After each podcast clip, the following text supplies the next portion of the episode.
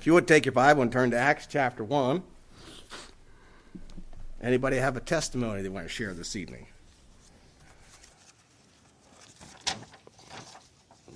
Before I start rambling,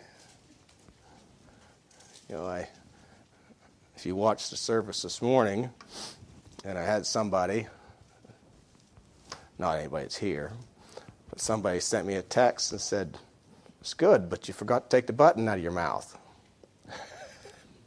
he has teased me about that before.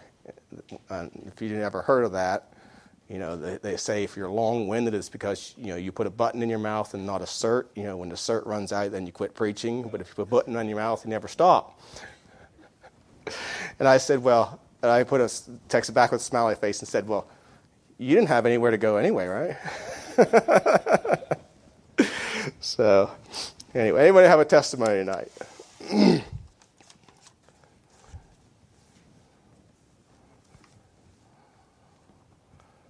Amber?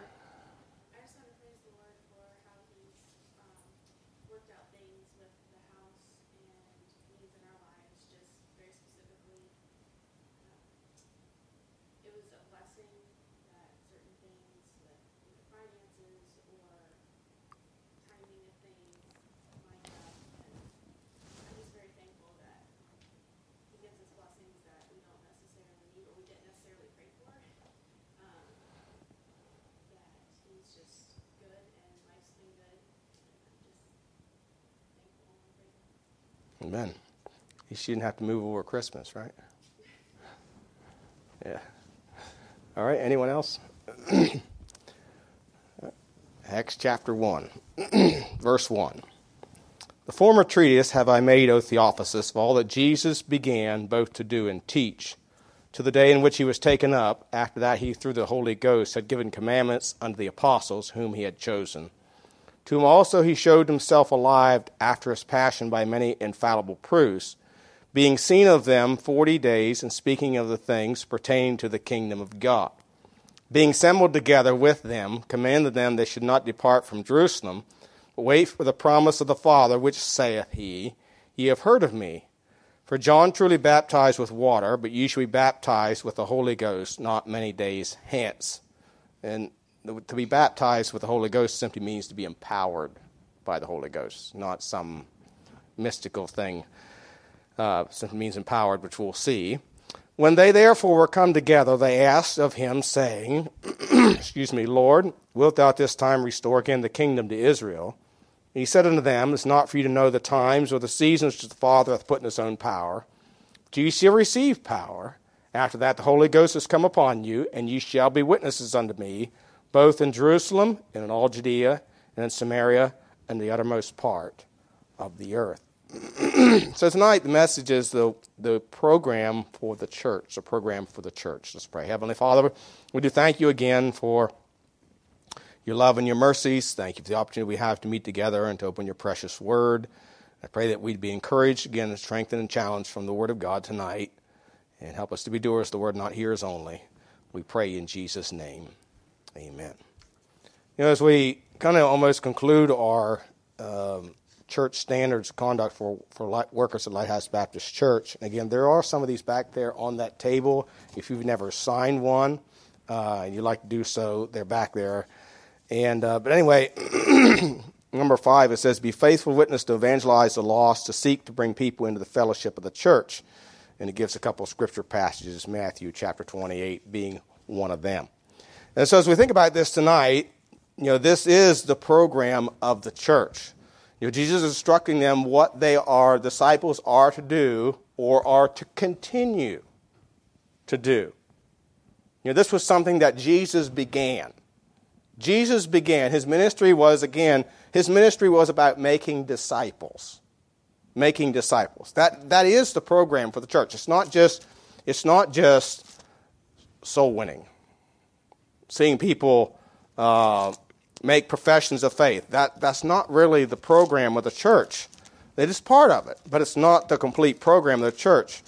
You know, five times in the scriptures it gives us, uh, commands us concerning this. Um, the most, probably the uh, self explanatory passage concerning this is in Matthew 28, verses 18 through 20, where it says, And Jesus came and spake unto them, saying, All power is given unto me in heaven and earth. Go ye therefore and teach all nations, baptizing them in the name of the Father, and the Son, and the Holy Ghost. That'd be teaching them concerning the doctrines of salvation and baptizing them to establish a church, and then teaching them to observe all things. This is discipleship.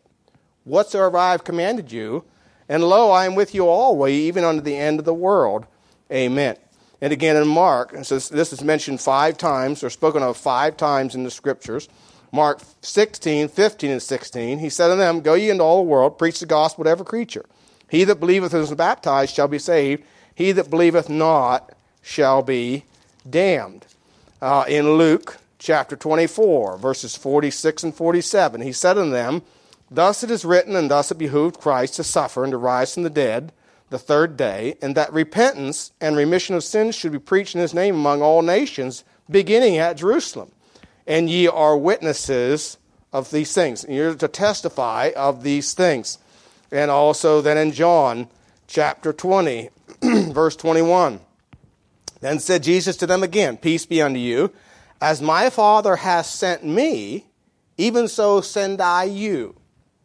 And, you know, the, the Father sent Jesus in the world to make disciples of men. Uh, to make disciples of men. And, and this is what we see. This is a pattern that's taught throughout the scriptures, is to make disciples of men. This is the command to the churches. It's the program. It's not just to win souls, but to make disciples. And it's, it's the work, it's to be the main focus of the church throughout the whole world, throughout all ages, as long as there are churches, until the Lord calls us home. And so it is to make disciples of men. And and you know, some some have the idea, you know, we just we just need to get them saved, get them saved, get them saved. Well, if your focus is on just getting people saved, as we have seen through the last 30, 40, 50 years in fundamentalism, you get a lot of false professions. I remember Dr. Forney saying one time, several years ago, that when he went to the Arctic, he learned something real fast. It's impossible to disciple an unconverted professor. You see, his methods and of course, he was taught like many of us. You know, you you lead them through the Romans road kind of thing, and you get them to pray a prayer, and and and and they make this profession. And you know, in in our country, uh, which was which had a Christian uh, heritage somewhat, and you know, the Bible was taught in schools. People were taught to fear God, and and so there was a background upon which you could begin People believed in God. You know, the average person on the street 50 years ago, almost everyone believed in God. Believed that God created the world. Believed that someday they're going to have to stand before God. They believed that. And so you had a basis from which to, to start and, and give the gospel. There was, a, there was a fear or reverence for God. That's gone today. When Brother, Brother Forney went to the Arctic, that wasn't there either. And so he began to use the same kind of soul winning methods he used in, in, in, Ohio when he started a church there. And, and what he found out was, you know, these people made professions, but they continued to go to the bar. The lady continued to be a prostitute. And he started thinking, something is wrong here.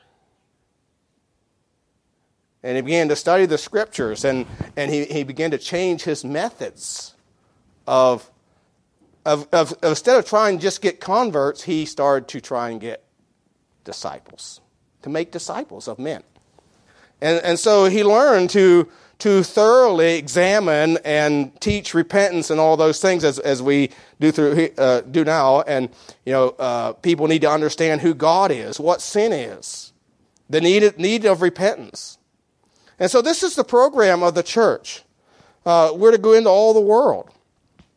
And all that world includes every Christian.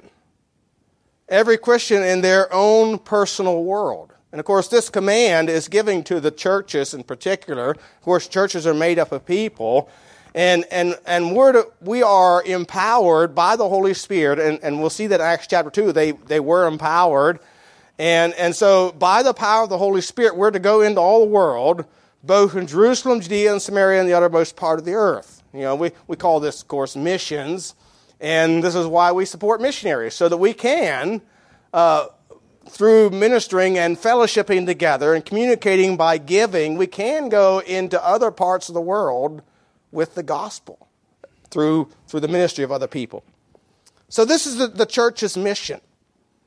Uh, in Acts chapter 8, we notice that when the disciples uh, were scattered because of the persecution that arose about Stephen, in Acts chapter 8, verses 1 through 4, says Saul was consenting unto his death, that is Stephen's. At that time, there was a great persecution against the church which was at Jerusalem. They were all scattered abroad throughout all the regions of Judea and Samaria, except the apostles. So the apostles weren't scattered, it was the people that were scattered. And, and it says, And devout men carried Stephen to his burial, made great lamentation over him.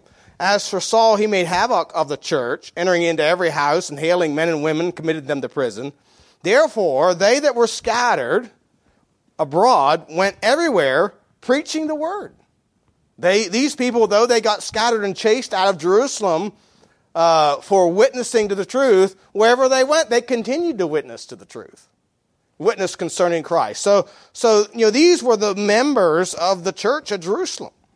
And as they're scattered, they continue to give out the gospel to people they meet in their own world. And so this is the program or this is the mission of the church. Uh, the message is, again, is, is the Lord Jesus Christ. In Acts chapter 1, verse 8 says, But ye shall receive power after the Holy Ghost has come upon you, and ye shall be witnesses unto me. Unto me. You know, our goal is not to build a church. It's to make disciples. If our goal is to build a church, we'll build an empire. I mean, we, we can build a church. But if it's if it's not Christ in the center of it, it can become a social club.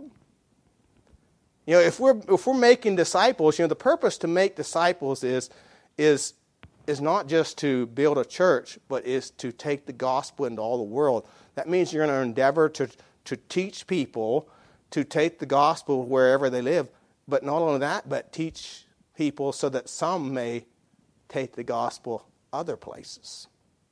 The, there's a multiplication here taught in the scriptures, both in Jerusalem, Judea. And this is what happened. As they taught the people, these people started taking it to other places. You know, sometimes that means people will be sent out. You know, eh, this isn't the right word because it sounds negative, but they're going to leave you. They're not really going to leave us, they be sent out. You know, the Francis never really left us. They're still members of Lighthouse Baptist Church, though they're not here. But what they are is they, they've been sent out by us to go to take the gospel in our place to Taiwan. So, you know, and of course, we have fellowship together with other churches. Um, uh, and and you know through through the missionaries uh, you know, through Calvary Baptist Church. They have sent out a missionary to, to, to um, Russia, the Joneses. So we fellowship together with Calvary Baptist Church to, to send the gospel to Russia and, and other places as well. So this is, this is where, where to bear witness unto me, the testimony of Scripture concerning Christ, who Christ is. People need to understand who Christ is. We're a witness of Him. That He is the Son of God, the only begotten, the unique, one of a kind Son of God, the God man. That he was God, as he said in, in John 8 58, before Abraham was, I am. You know, the, the, even the disciples struggled with this. You know, in, in John chapter 20 and verse 28, uh, you know, it, it, it makes you wonder about Thomas what he really understood or what was he convinced concerning the person of Jesus. If you notice in verse 28, when, when, when Jesus appears to them, and in verse 27, then said he to Thomas, Reach hither thy finger and behold my hands. Reach hither thy hand and thrust it into my side. Be not faithless, but believing. And Thomas answered and said unto him, My Lord and my God. You know, I think it really just hit home real good to Thomas. This is my Lord. This is my God. He actually rose from the dead, proving that he is God. I don't have any doubts about it anymore. He was thoroughly convinced. You see, this is the person that you and I need a witness of. That he is the Lord, the Master, speaks of, of supremacy. Uh, he is God. Uh, we need a witness to the fact of, of his death, burial, and resurrection. In 1 Corinthians 15, Paul spoke, said that he, he declared unto them the gospel. And in verse 3 of 1 Corinthians 15, it says, For I delivered unto you first of all that which also received, how that Christ died for our sins according to the Scriptures, that was buried, and that he rose again the third day according to the Scriptures and that he was seen of Cephas, then of the twelve. After that, he was seen of above five hundred brethren at once, of whom the greater part remain of this present, but some are fallen asleep. And he says, This is this is the gospel which I preached unto you in verse one. So he's declaring to them that in proving that Jesus Christ is God, that he rose from the dead, he had power to give life. He has power over death. And he is the only one as I said this morning, He is the only acceptable sacrifice for sin. He's the only one that can give you life, eternal life. You know, as you think about our world tonight, many people think there are many ways to God. Even in what is called Christian circles.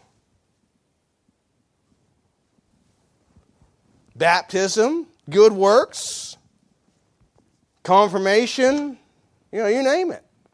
People think there's other ways to God. No, there's only one acceptable sacrifice for sin. It's not your good works. It's the death, burial, and resurrection of Christ. And of course, we see that the purpose for his death, burial, and resurrection was to pay for our sin. That, uh, again, there in 1 Corinthians 15, uh, it says, For I delivered unto you first of all that which I also received, how that Christ died for our sins, according to Scriptures. Again, he's making a distinction between Christ and us. It was our sin that put him on a cross. It was our sin for which he died. He didn't die for his own sin. Uh, he died to put away sin by the sacrifice of himself. And baptism pictures that surrendered will of the Son of God. You know, really, when Jesus was baptized, what he was telling the nation of Israel is, I'm the one who's going to die. You know, he was buried in water just like you and I do when we, when we follow the Lord in baptism. And baptism signifies we're, we're dying to self and resurrecting to new life. And Jesus was telling the nation of Israel, look, I'm going to die for your sin. But I'm coming back out of the grave with life for all who believe.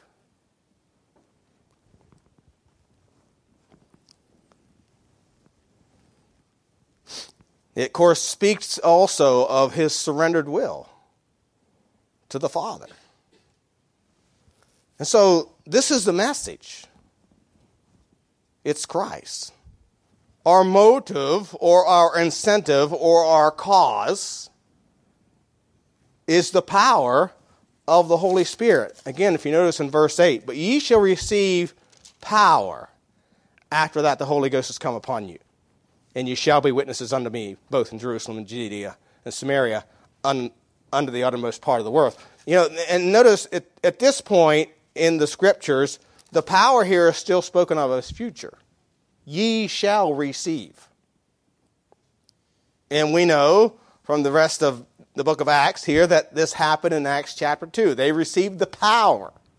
They were, as, as he says in um, um, verse 4, that, and he being assembled together with them, commanded them they should not depart Jerusalem, but wait for the promise of the Father, which saith, He, ye have heard of me. And that they would be baptized with the Holy Ghost not many days hence.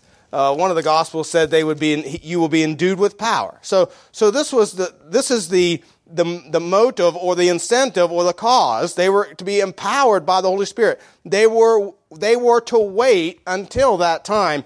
In fact, in verses 13 and 14, of Acts 1, it says, when they were come in, they went into the upper room where both, both Peter and James and John and Andrew and Philip and Thomas, Bartholomew and Matthew, James the son of Alphaeus and Simon Zelotes and Judas the brother of James. These all continued with one accord in prayer and supplication with the women and Mary, the mother of Jesus, and with his brethren. So, so they went into this upper room and they didn't go anywhere. They didn't go out and witness in the streets. They waited. Jesus told them to wait until they'd be endued with power.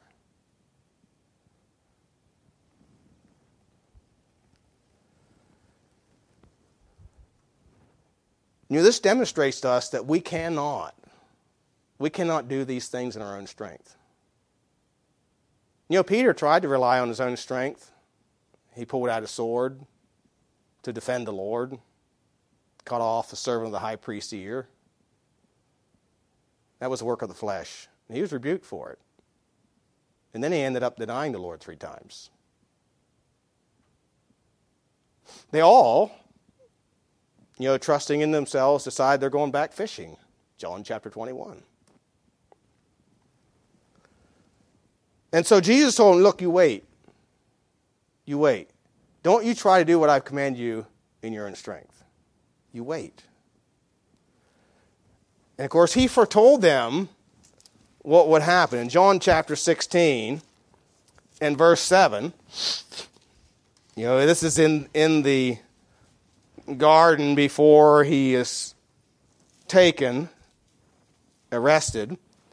He's speaking to the disciples. Nevertheless, I tell you the truth. It is expedient for you that I go away. For if I go not away, the Comforter will not come unto you. Again, the Comforter is the Holy Spirit. But if I depart, I will send him unto you. And when he is come, he will reprove the world of sin and of righteousness and of judgment. Do you know your human reason convinced or of their need of Christ or their need to be to repent? It's the Holy Spirit that does it. Now he uses us. And this is why Jesus told the disciples, you wait until you are empowered with the Holy Spirit because it's the Holy Spirit that's going to convict them, the world, of their sin, of righteousness. They need to be made right with God, and of judgment that they are going to be judged by God. See, it's the Spirit of God that does that. It's not our convincing arguments. But you know, God can give you wisdom by His Spirit to present a convincing argument from Scripture. We know there was a man in the Bible, uh, Apollos, and it says he mightily convinced the Jews. In other words, he, he had he was a master of the Scriptures. In fact, some people believe that he could quote most of the Old Testament. So he could show from the Old Testament scriptures to the Jews how Jesus was their Messiah. And he was very convincing. But again, it wasn't him. It was the Spirit of God working through him. Even as Paul says in, in second, or 1 Corinthians chapter 2 and verses 3 through 5. In 1 Corinthians 2, verses 3 through 5, he says, And I was with you in weakness and in fear and in much trembling. My speech and my preaching was not with enticing words of man's wisdom, but in demonstration of the Spirit and of power. That your faith should not stand in the wisdom of men, but in the power of God. So, my speech, he says, was in the demonstration of the Spirit and of power. In chapter 5, again in verse 4, he says, In the name of our Lord Jesus Christ, when you are gathered together, and my Spirit with you, with the power of our Lord Jesus Christ. See, if, if these things aren't done in the power of Christ, they are vain. They're empty.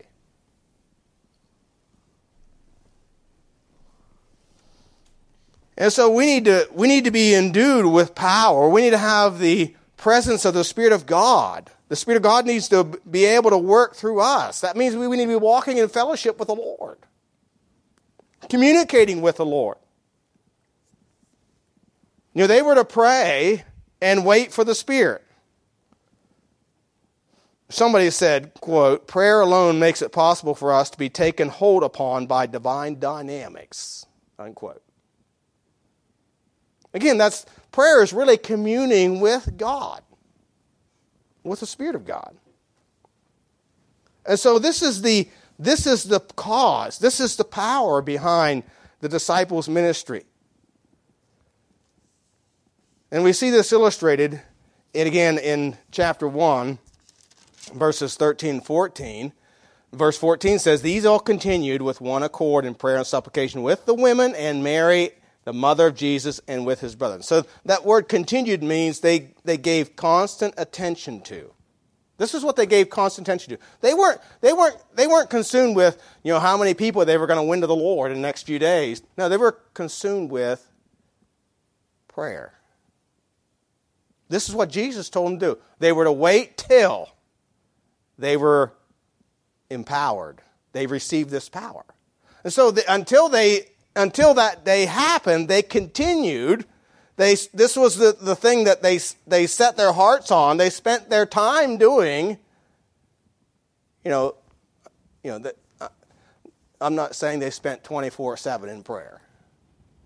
You know, I'm sure they took time to prepare food and eat, you know, and, and, and, and studying the scriptures, but, but they were in a mindset of continual prayer and seasons a focused prayer. You know, 1 Thessalonians 5 17 says, pray without ceasing. We ought to be in a mindset of communi- communicating with God by His Spirit. All the time. After all, Psalm 27 says, Except the Lord build the house, they labor in vain to build it. Except the Lord keep the city, the watchman be but in vain.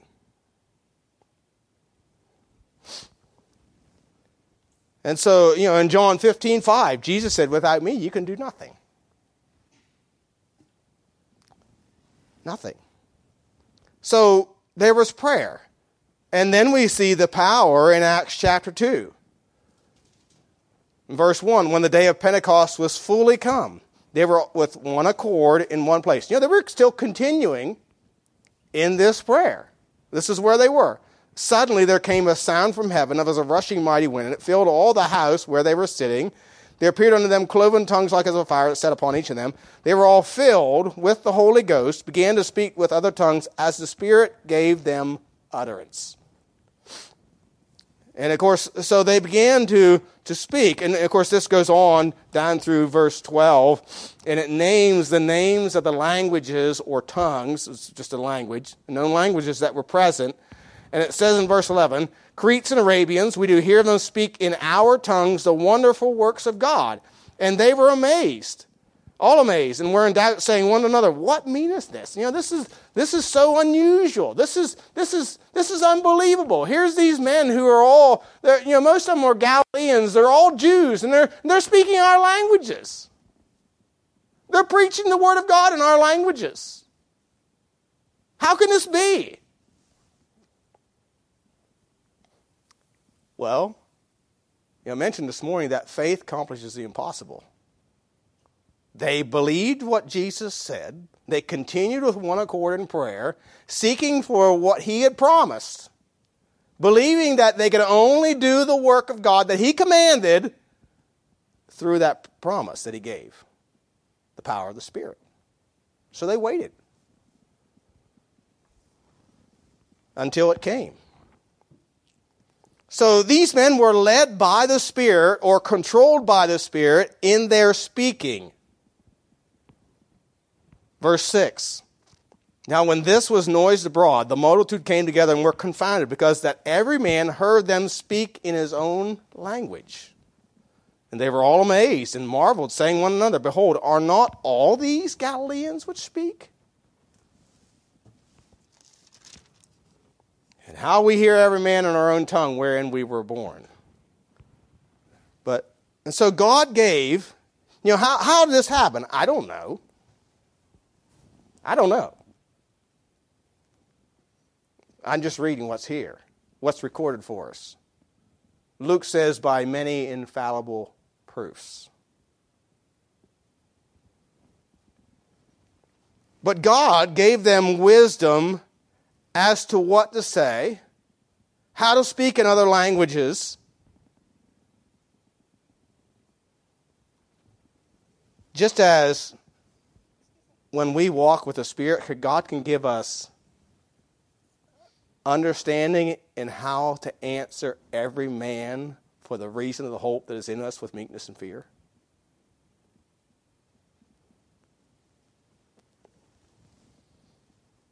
You see, these men had spent time communing with the Lord, and when the Lord empowered them, they were able to speak the mind of God, to witness of Christ. You know, as we commune with the Lord through His Word, and through prayer, God fills our hearts and minds with His truth, and that enables us, then, the Spirit, to be able to take those truths and use us as a witness of Him to, to every man.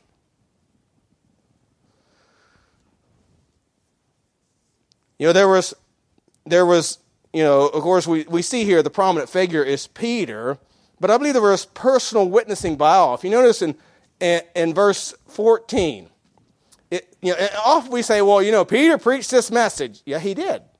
But he is the only one that spoke on the day of Pentecost.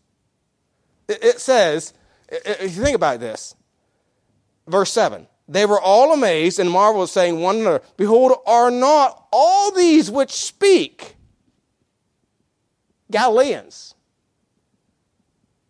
So it wasn't just Peter that spoke on the day of Pentecost.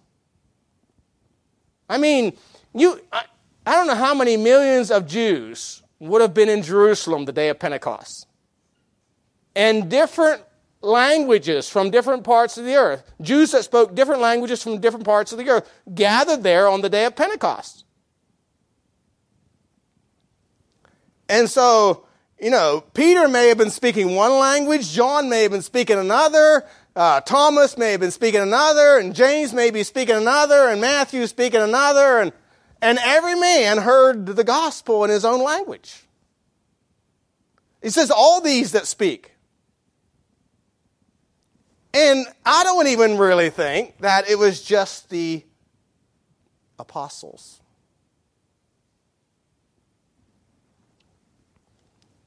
I think there was personal witnessing by all. After all, there was 120 in that upper room praying, not just 12. And see, this is the, this is the natural outworking of communion with God.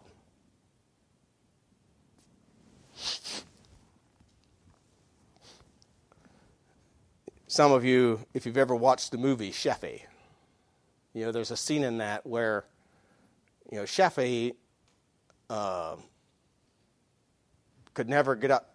He seems like he could never get up in front of people and speak. He said he could never do that and he's staying with this this elderly woman who he's staying with for a period of time. He's teaching school, and and you know he he does eventually preach, and and he says, and, and he's telling talking having a having a conversation with her, and he said it's like I've got, he said it's like I've got, you know I've never been able to speak before, but it's like it's like I have a a letter from God. And she said, well maybe it's just you never had nothing worth saying before.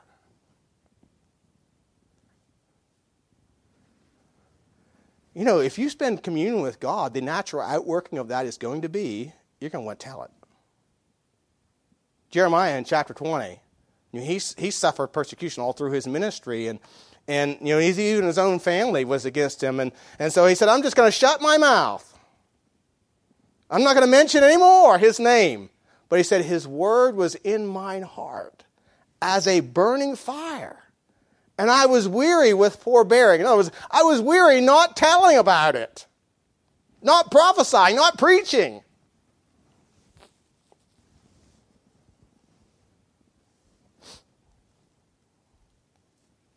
So these all began to witness. There was, there was preaching and witnessing. There was witnessing of the people. And I believe that the, the fruit of the 3,000 saved on the day of Pentecost were the results of many people witnessing concerning the person of Christ. Of course,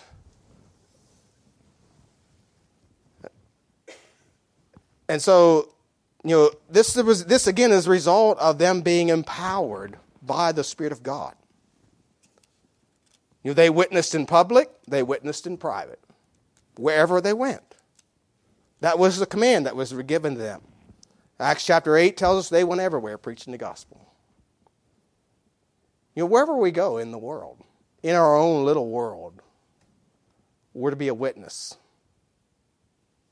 unto Him. You know, God has put us in places for a reason.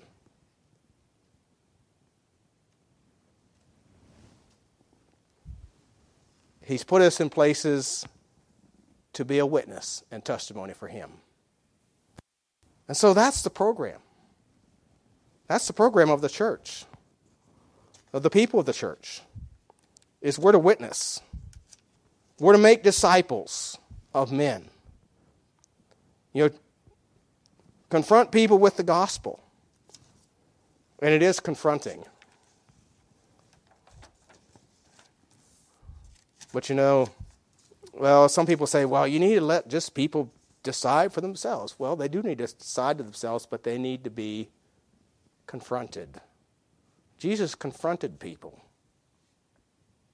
If you don't confront them, will they ever have the opportunity? You know. And so we need but we need the wisdom. We need the power of God. And that is through the communion with the word of God, through prayer and the spirit of God. So that we can have we can be an effective witness for the Lord Jesus Christ. You know, that's the program that God has given His church. It hasn't changed. It still is. And so, might the Lord help us as we enter into this new year of 2022 to be faithful as a witness, testifying of the grace of our God and salvation through Christ.